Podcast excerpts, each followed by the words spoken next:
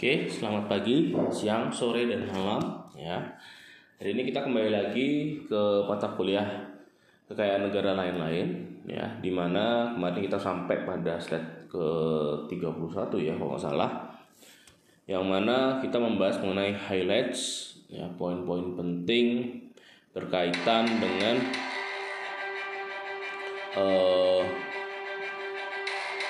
pengelolaan K3S begitu ya. Oke, jadi kita masuk di dalam poin di mana peran Direktorat Jenderal Kekayaan Negara begitu. Di slide nomor 31 kalian bisa lihat di situ ya. Di dalam pengelolaan BMN Hulu Migas hubungannya dengan kementerian lembaga lain ya. K3S yaitu sebagai pengguna Terus ada SKK Migas sebagai perencana dan pengadaan serta kewenangan lainnya yang didelegasikan oleh DJKN Lalu ada Kementerian ESDM sebagai kebijakan wilayah kerja dan kuasa pengelolaan barang ya secara fisik, cek fisik, penghapusan maupun penjualannya gitu. Kemudian ada BLU Elman ya di mana BMN Hulu Migas yang idle dapat diserahkan kepada Elman. Kemudian ada kementerian lembaga yang lain yang diperlukan dukungannya seperti kantor pertanahan atau badan pertanahan nasional. Lalu ada kementerian kehutanan ya misalkan terkait dengan tumpang tindih BMN di kawasan kehutanan ya. Direktorat Jenderal Kekayaan Negara sebagai pengelola barang sebagai koordinasi ya atau sebagai regulator mengenai permasalahan-permasalahan yang muncul atau bilit yang diambil, kebijakan yang diambil untuk misalkan tumpang tindih disharmonisasi aturan dan sebagainya. Kemudian ada kontribusi pengelolaan BMN Hulu Migas terhadap penerimaan negara dan penerimaan daerah.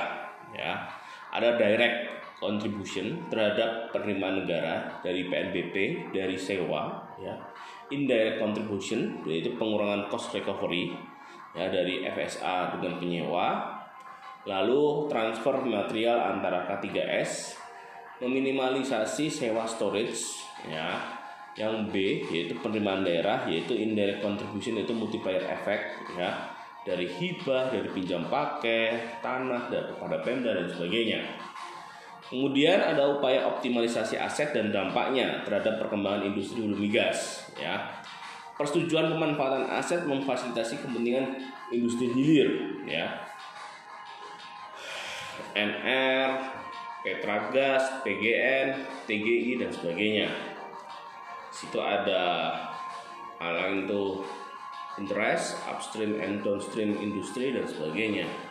Lalu sewa pemanfaatan BMN XK3S terminasi oleh K3S baru atau penggantinya. Jadi masanya sudah habis atau dia e, mengembalikan dan sebagainya. Terus dilakukan lelangan terhadap siapa yang menjadi K3S baru begitu.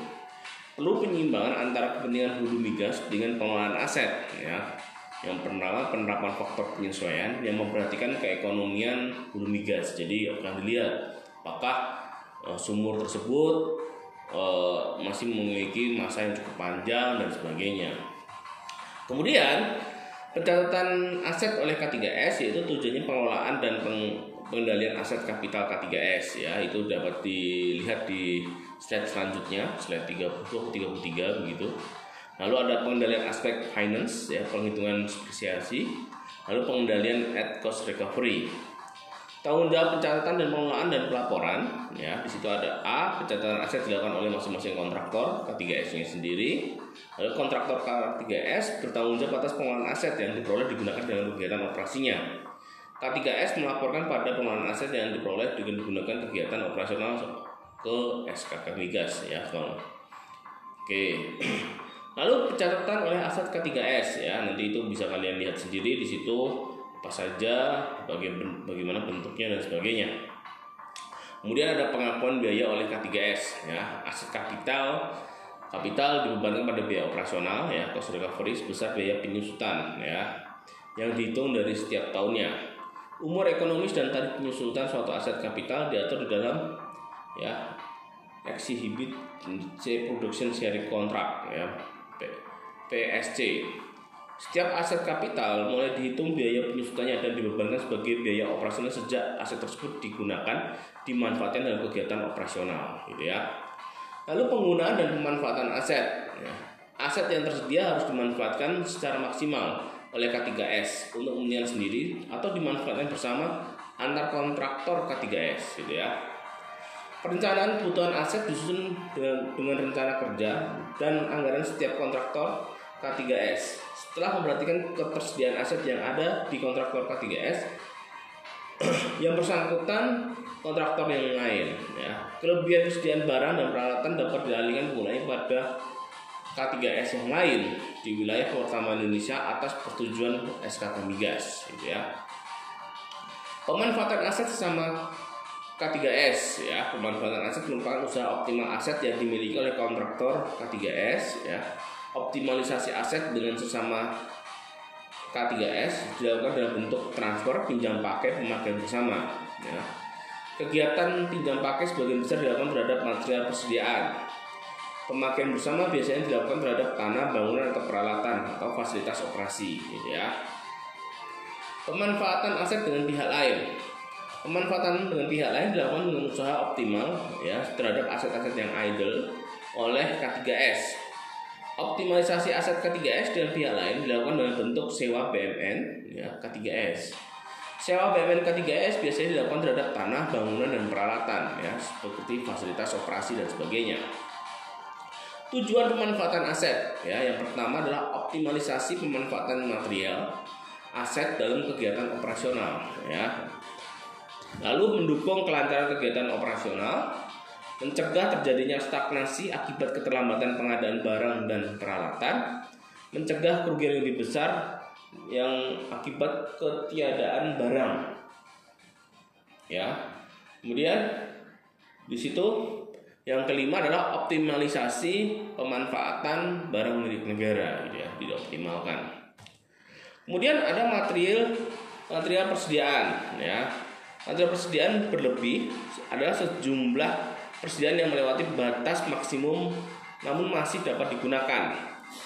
Ada surplus material, ya, kelebihan material dari suatu kegiatan tertentu yang tidak dimanfaatkan untuk tujuan semula atau tidak dimanfaatkan lebih dari dua tahun. Di situ ada dead stock, yaitu kelebihan material yang untuk kegiatan tertentu yang tidak dimanfaatkan untuk tujuan semula atau tidak ada pemakaian pengeluaran pengeluaran selama lebih dari lima tahun atau peralatan induknya sudah tidak ada lagi, gitu ya.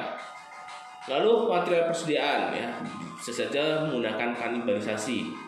Tindakan mengambil bagian-bagian tertentu yang masih baik dan masih dapat dimanfaatkan suatu unit peralatan yang tidak dapat berfungsi lagi untuk tujuan mengganti melengkapi bagian-bagian peralatan lain yang masih dipergunakan dan menjaga kelengkapan unit peralatan yang digunakan sebagai pengganti. Yang kedua adalah substitusi, yaitu pemanfaatan alat yang spesifikasi yang berbeda dengan pengganti aset yang dibutuhkan dengan fungsi dan tujuan yang sama. Lalu yang ketiga adalah tinggal guna, yaitu kondisi di mana barang sudah melampaui masa gunanya atau sudah tidak diproduksi lagi oleh pabrikan, ya obsolete. Kemudian ada penghapusan dan pelepasan BOP, ya. Penghapusan atau pelepasan aset K3S merupakan langkah terakhir yang dilakukan oleh setiap kontraktor terhadap aset yang tidak bermanfaat dan tidak dapat digunakan lagi. Tujuannya adalah menghapus aset dari sistem pencatatan membebaskan K3S dari biaya-biaya yang timbul dengan adanya aset yang tidak bermanfaat, misalkan biaya perawatan dan sebagainya. Lalu proses penghapusan dan pelepasannya, ya, situ K3S barang itu dilaporkan kepada SKK Migas, lalu ternyata uh, oleh SKK Migas tidak setujui, maka kembali dilakukan pemanfaatan, ya. Namun di sini ya bisa saja negara dan pengelola kuasa itu Sekjen SDM menilai menilai terlebih dahulu nih benar nggak? Kemudian jika memang iya ke Kementerian Keuangan CQ DJKN izin prinsip keluar SKM SDM pelepasan PPBMN pelepasan pihak ketiga dua ya SKK Migas melakukan penghapusan gitu ya. Jadi di yang SKK Migas turun itu ya sudah ya. Itu dilakukan pemanfaatan kembali gitu. Ya karena tidak disetujui.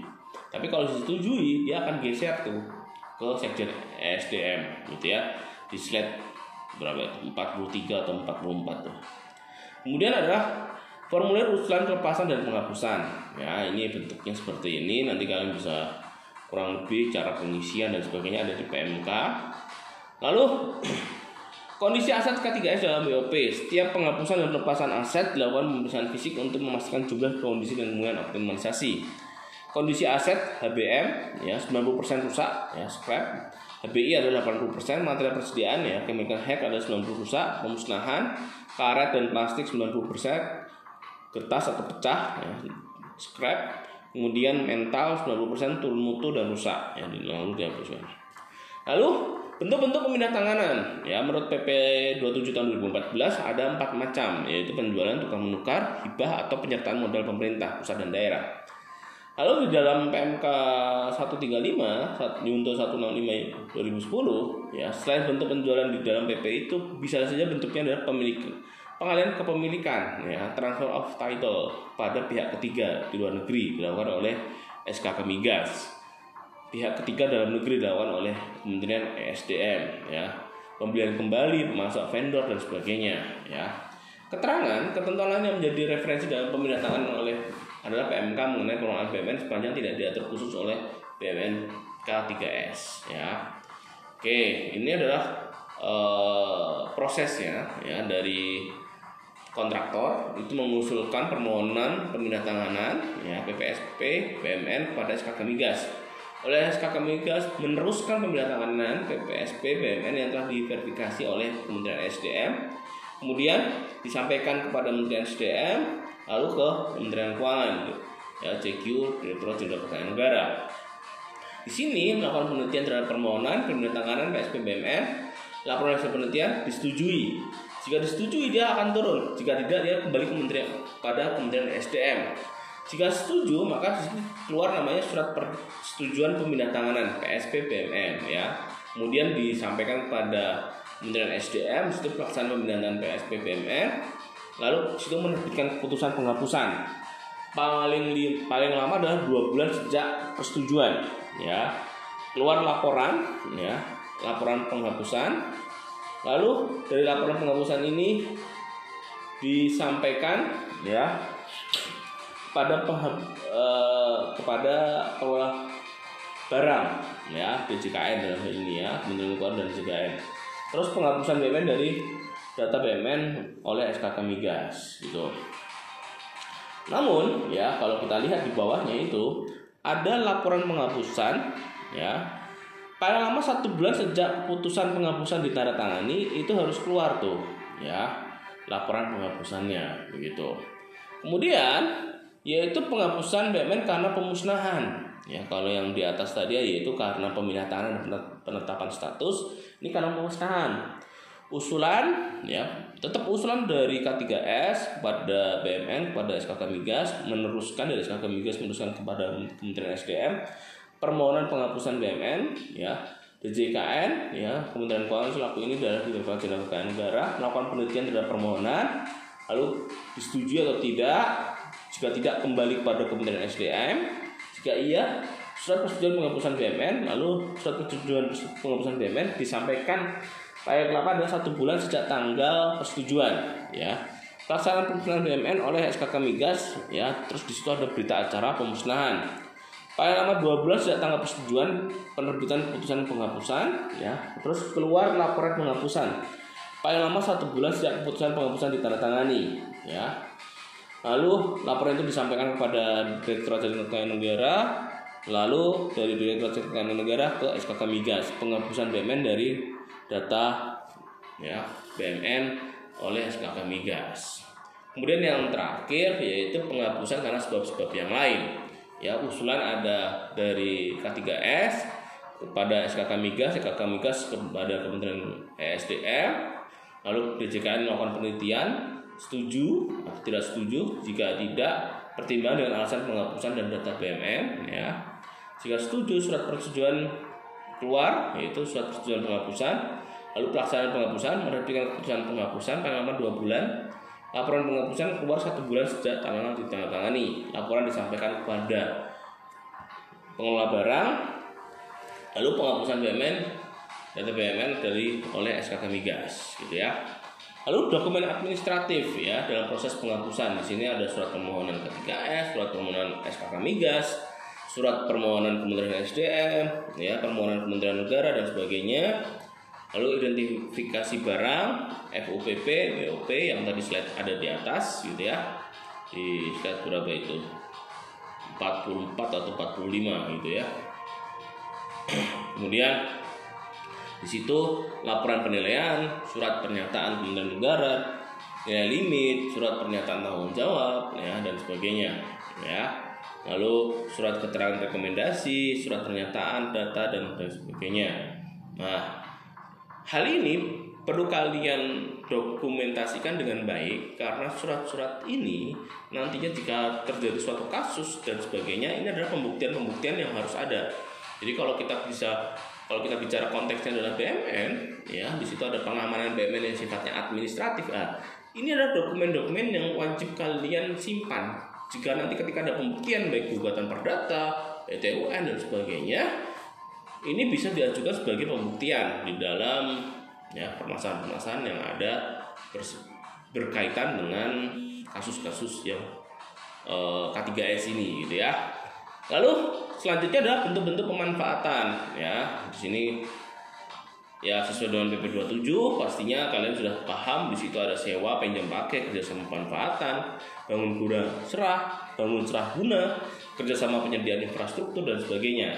Sini bentuk pemanfaatan yang sudah dilakukan oleh BMN K3S adalah sewa BMN yang masih digunakan berupa tanah, pipa penyalur minyak dan fasilitas pendukung pipa penyalur gas, bandara dan sebagainya. Ketentuan lain menjadi referensi dalam sewa ini adalah PMK 57 tahun 2016 tentang tata cara sewa barang milik negara gitu ya.